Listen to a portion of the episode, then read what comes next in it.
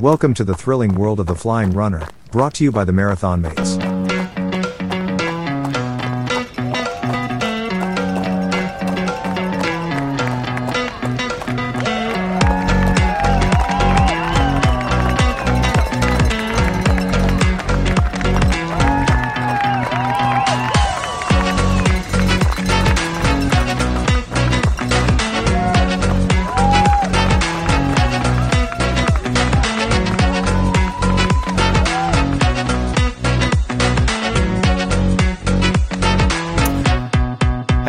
Everyone. It's Tony here from the Flying Runr podcast. And today I'm talking about being cautious with carbon plates. Welcome to Out and Back.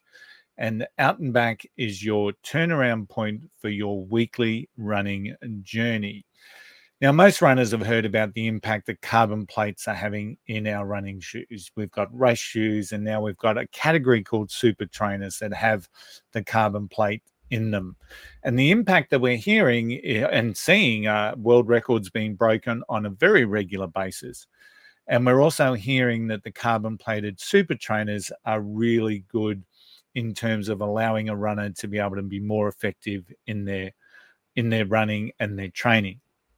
Now, carbon plated shoes have been designed for a couple of different things. They're um, they're designed for increased energy return. So it helps the runner journey by getting that increase of energy. The carbon plate stiffens the shoe to some respects and acts as a bit of a propulsion as you're coming out of your running stride.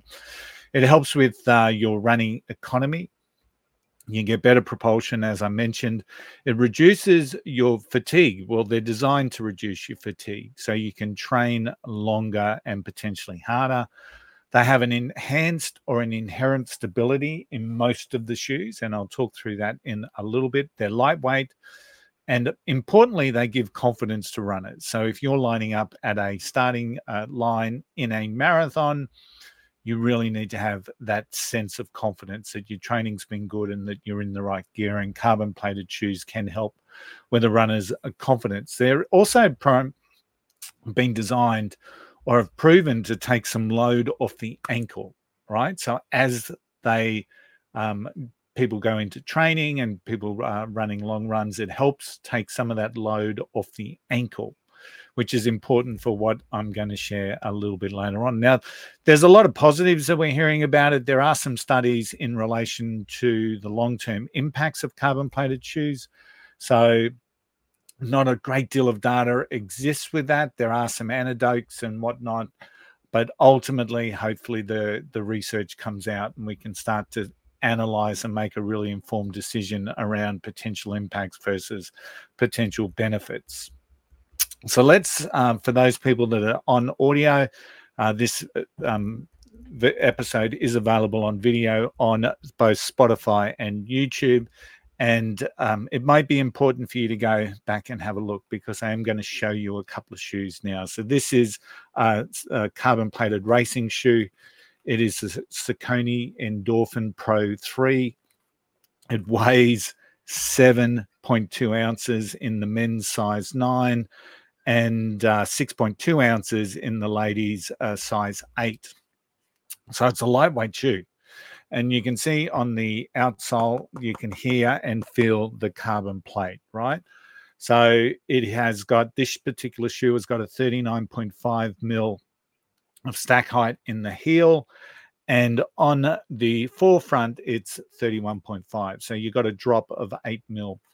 Designed for races um, it's a very lightweight shoe um, probably not a shoe that you're going to be doing a lot of long running in. It's designed for race day and uh, designed to primarily for speedy runners, for really quick runners to get uh, benefit out of the carbon plate. Now, we now have a category called super trainers. Most um, of the major manufacturers have them. But before I go into that, I'm just going to share show the difference. So this is my long run shoe that um, you may have heard me talk about. This is the Saucony Tempest. Um, once again, with the Tempest, you're looking at a nine ounce shoe, so it is lightweight. It's a stability shoe. It does have some performance um, built into it, which is one of the reasons why it is my favorite shoe. Um, 37 mil of stack height in the heel, 29 in the forefoot, and you've got an 8 mil drop. So most of my shoes are 8 mil drops, and uh, it just seems to suit what it is that I'm doing with um, with my running. So that's the Tempest, No carbon plate in the Tempest, Um, and as you that one's done about 250k in it. Now this is a super trainer. It is the Kinvara Pro, and as you can see, it's quite a shoe, right? It's got 42 mil of stack in the heel, 34 at the front. Once again, 8 mil drop. And you can see the carbon plate. Also noticeable is that you have seen no rubber on the outsole. So it is a shoe that weighs 10.1 ounces. So in the heavier side of things, when it comes to carbon plated super trainers, it's quite a heavy style of shoe. And if we were to look at these together, you can see that in comparison to the Tempest, it's a it's a big shoe, right? So you can see the difference in the stack height. Um, yes. So when it comes to the Kinvara Pro, a lot of the influencers and experts are really quite uh, confused or bemused about what the shoe is actually designed for. It's not per se a fast shoe. Um, some of the influencers have called it a great recovery shoe, a recovery shoe for or after your long runs. Um, but uh, it also has what they call in, inherent stability within the shoe. So a lot of stability shoe, whereas uh, most carbon plated shoes are for the neutral uh, foot. So a lot of the stability shoe wearers have gone to the Kinvara Pro because it's got the inbuilt, uh, the inherent stability within it. Now, the Kinvara Pro is a great shoe, and, and, I loved it. I tried it in Chicago. I put it on in Chicago. Felt really good. It feels really comfy. It is a big shoe, and that as as a big shoe, big stack, big width of the shoe um, it does provide you with some confidence. Now, Saucony themselves market that shoe for 99% of your runs, not 1%. And uh, I'm going to give you some advice that may find the way to that. So, just um, from my experience, of, as you know, coming back from quite a severe ankle and foot injury, once again, you hear things like carbon plates take some load off your ankle and there, it's a great recovery shoe. So you hear these things, you try the shoe on, it feels good, and you think, okay, I, I can probably wear this as part of my recovery from injury. Um, my experience has been that it's probably not a shoe to be wearing um, coming out of an ankle or a foot injury. And um, I would find that in a, a, a, particularly in my longer runs as part of my rehab, I would actually feel a fair bit of discomfort after the run. And I don't know whether that was I was trying too much too early or whether it actually had some shoe impact. But I went back into my tempest for some of my longer runs and I didn't find the discomfort as bad. So, based on personal experience and personal experience only, I would probably not recommend um, have sorry, not recommend running in a carbon plated shoe if you're coming back from injury. So just be a little bit cautious, hence the title of the out and back.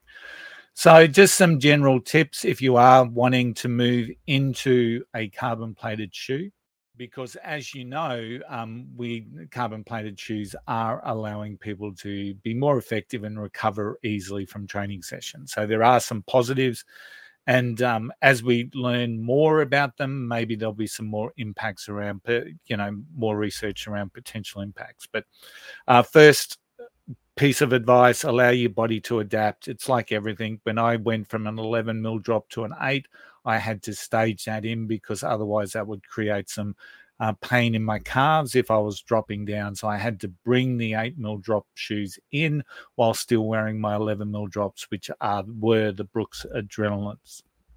So it's like carbon shoes. Take your time to adapt. Don't just put them on and have them there for every run. um, start the journey slowly, maybe with some uh, smaller runs, maybe with some less impactful runs.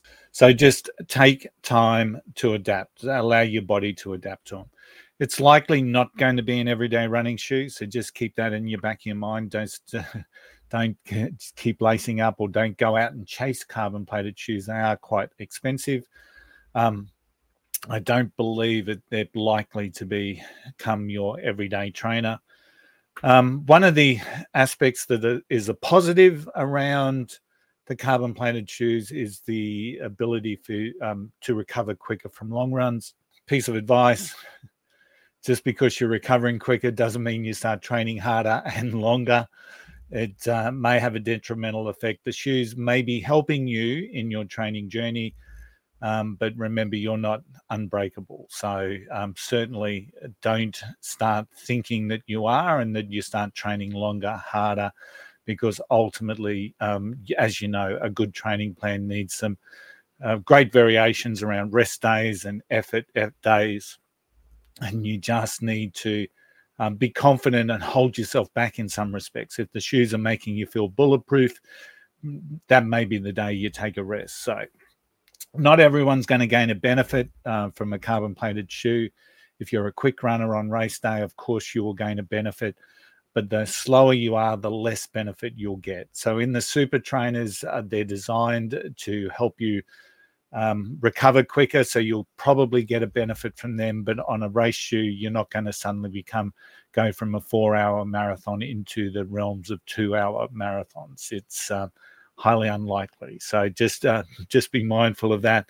Um, don't ignore strength exercising in any plan that you do. It's uh, it's a real um, positive for runners to be going through strength exercising, and just be mindful of energy return that you're getting from the shoe. If if uh, it may start to impact you in areas that you never thought of, things like your glutes, your hips may start feeling a little bit of discomfort as you're running more and more in your carbon plated trainers. Um, and that potentially could be because of the increased energy return that you, you're getting. And my final tip, of course, is to exercise caution if you're coming back from injury. It may be better to stick with a an old favorite shoe as you start to build back in your rehab. So I hope there were some tips there, and I hope that you've, um, if you are running in carbon plated shoes and love them, keep going. Of course, it uh, running is uh, often quite about uh, confidence. So if you love your shoes, go for it. It's not. I'm not telling you to stop doing that. Just exercise some caution. There is some caution in relation to carbon plated shoes. So I hope you've enjoyed this second episode of Out and Back. Um, I hope to see you out there. Um, happy running.